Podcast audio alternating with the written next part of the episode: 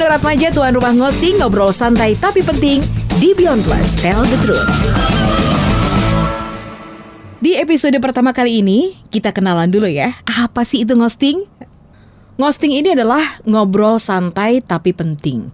Di mana kita bisa ngobrol tentang sesuatu yang santai aja, tapi perlu untuk dibicarakan. Kayak apa sih? Ya, misalnya saja, teman-teman punya masalah dengan orang dekat, tapi sungkan buat membahasnya. Tinggal tulis aja di DM Instagram at Solo. Nanti kita akan bahas harusnya gimana sih menghadapi permasalahan seperti itu. Atau yang lagi anget-angetnya nih Yaitu permasalahan dua tahun belakangan ini Antara WFO dan WFH Work from office dan juga work from home. Ayo ngaku, pas awal-awal pandemi dulu nih Pasti teman-teman sumringah kan ya? Bisa seharian di rumah Bisa santai Puas rebahan Kayak dikasih libur panjang. Padahal nih ya WFH ini masih bekerja loh. Namanya juga work from home. Kerja dari rumah Bukan liburan.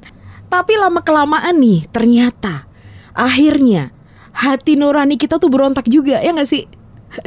Ada yang kangen kantor Kangen bos kemudian kangen kerja, kangen sibuk, aduh kangen segala macam lah kegiatan-kegiatan yang uh, dilakukan ketika kita ngantor. yang paling penting kita juga sering kali kangen dolan, ya nggak sih? Tapi memang sih uh, teman-teman harus dibaklumi gitu ya. Uh, kalau selama pandemik ini kita memang harus WFH, mau nggak mau gitu. Ini juga demi kita bersama untuk memutus uh, penyebaran COVID-19. Tapi uh, meskipun kerja dari rumah alias WFH, uh, kita sering kali pertama-pertama sih mungkin kita masih enjoy ya, masih masih ya masih bisa dimaklumi lah ya. Tapi kok sebulan dua bulan kok masih lanjut lagi sampai diperpanjang lagi kayak cicilan panci sampai hampir dua tahun gitu kan. Dan uh, selama dua tahun ini kita memang uh, jadi tahu bahwa susahnya bekerja dari rumah gitu yang mungkin nih uh, susah konsen digangguin anak ngurusin pasangan, mungkin ada keperluan dengan orang tua, atau harus ke distrik urusan lain selain urusan kerja. Banyak sekali. Dan hasilnya, kerjaan yang biasanya kita kerjakan dalam waktu singkat pas WFO, ini bisa selesai lebih panjang lamanya.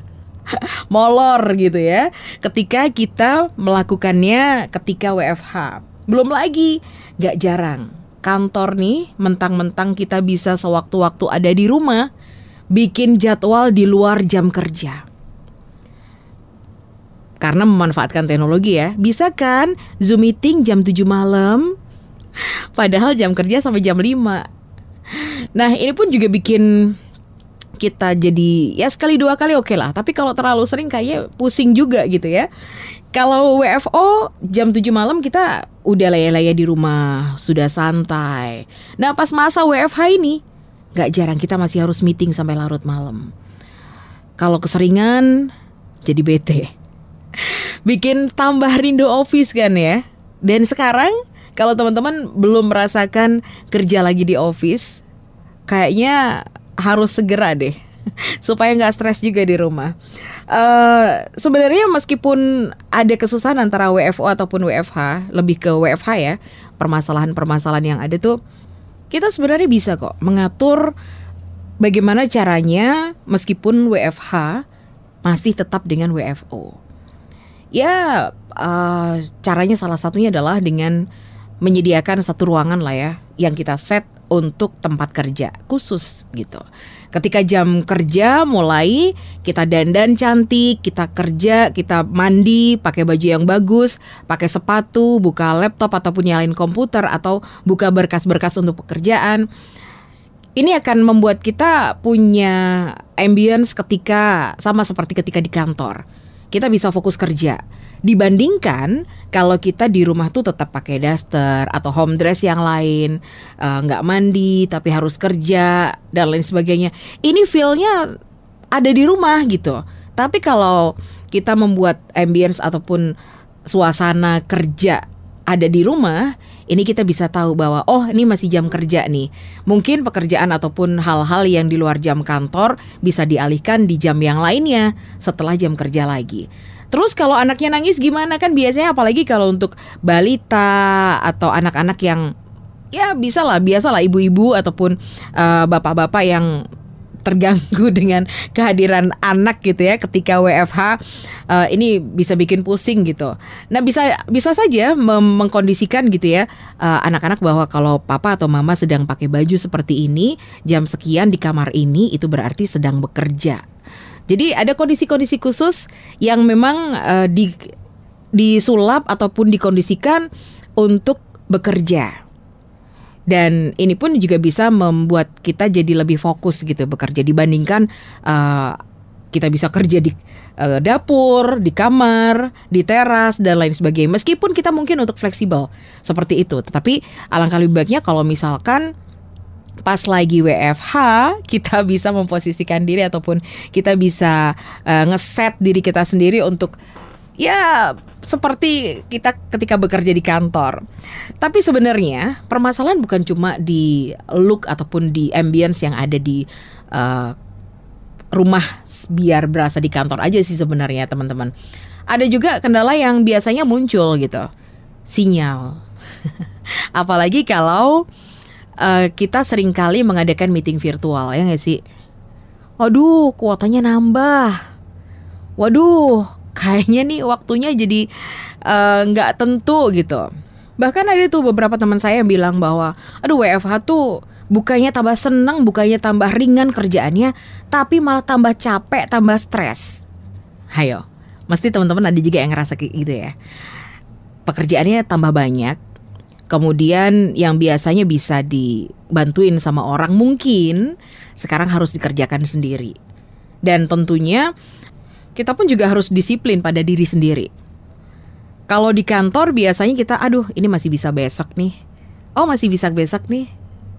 Oh nanti aja deh ini dulu. Kalau seperti itu, yang sering terjadi bukan hanya ketika WFH ya. Di hari-hari biasa pun banyak pekerjaan yang tidak selesai tepat pada waktunya. Karena kita tidak disiplin pada diri kita sendiri. Tapi kalau kita sudah disiplin kayaknya ya semuanya lancar-lancar aja. Benar nggak? Nah sebenarnya uh, teman-teman yang namanya kendala ataupun tantangan ketika kita WFH atau kalau WFO kayaknya nggak nggak begitu banyak masalah ya. Itu pun yang dirindukan oleh banyak orang gitu. Uh, bukan hanya kendala dihadapi oleh para pekerjanya saja yang harus WFH, tapi itu juga menjadi kendala loh untuk uh, perusahaan. Ya benar, karena mereka pun juga harus ngerem kan, harusnya bisa ngepush karyawan sedemikian rupa harus ngerem gitu. Dan tentunya kalau uh, teman-teman pingin WFH-nya lancar atau WFH-nya juga jadi enak gitu, alangkah lebih baiknya kalau di rumah tuh memang uh, ketersediaan jaringan internet itu yang lancar. Maka dari itu uh, fenomena belakangan ini banyak sekali orang yang memasang wifi di rumah. Yang sebelumnya mungkin tidak kebayang akan memasang wifi gitu. Tapi selepas uh, setelah dua tahun belakangan ini semuanya dilakukan secara daring otomatis konsumsi kuota juga luar biasa. Maka dari itu untuk menghemat dan juga menstabilkan jaringan banyak orang yang uh, memilih untuk memasang wifi. Supaya stabil dan juga kerjaan juga jadi lancar. Karena bukan tidak mungkin kita harus mem memiliki beberapa aplikasi ataupun kelengkapan-kelengkapan atau tools-tools ketika kita harus berada uh, di rumah. Melengkapi tools sama seperti yang ada di kantor.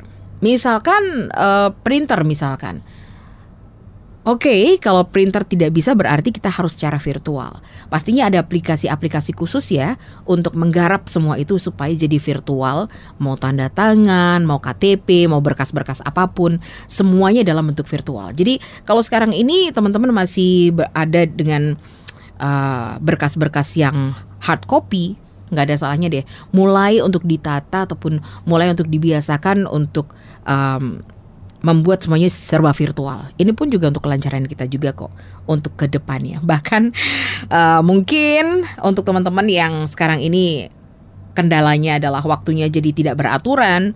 Aduh nih kalau WFH terus nih saya kerjanya dari pagi sampai malam nggak selesai-selesai. Coba deh tanyain ke perusahaan, harus ada kejelasan gitu ya. Kalau WFH mah gampang ketika kita sudah absen masuk absen pulang selesai urusan. Tapi kalau pas lagi WFH kan susah kan.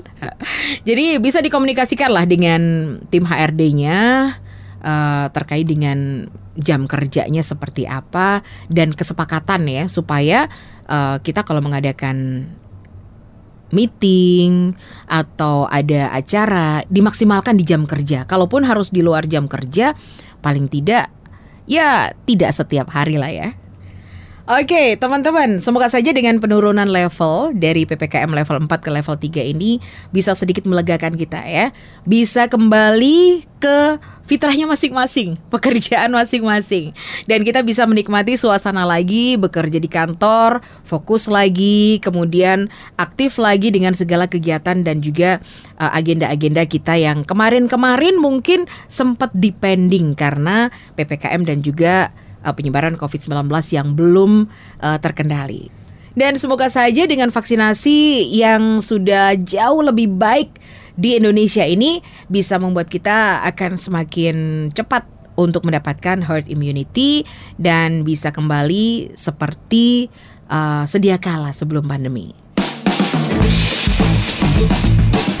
Dengarkan saya Nur Atmaja, tuan rumah hosting, ngobrol santai tapi penting di Spotify, Anchor, Google Podcast, dan Apple Podcast. Beyond Plus, tell the truth.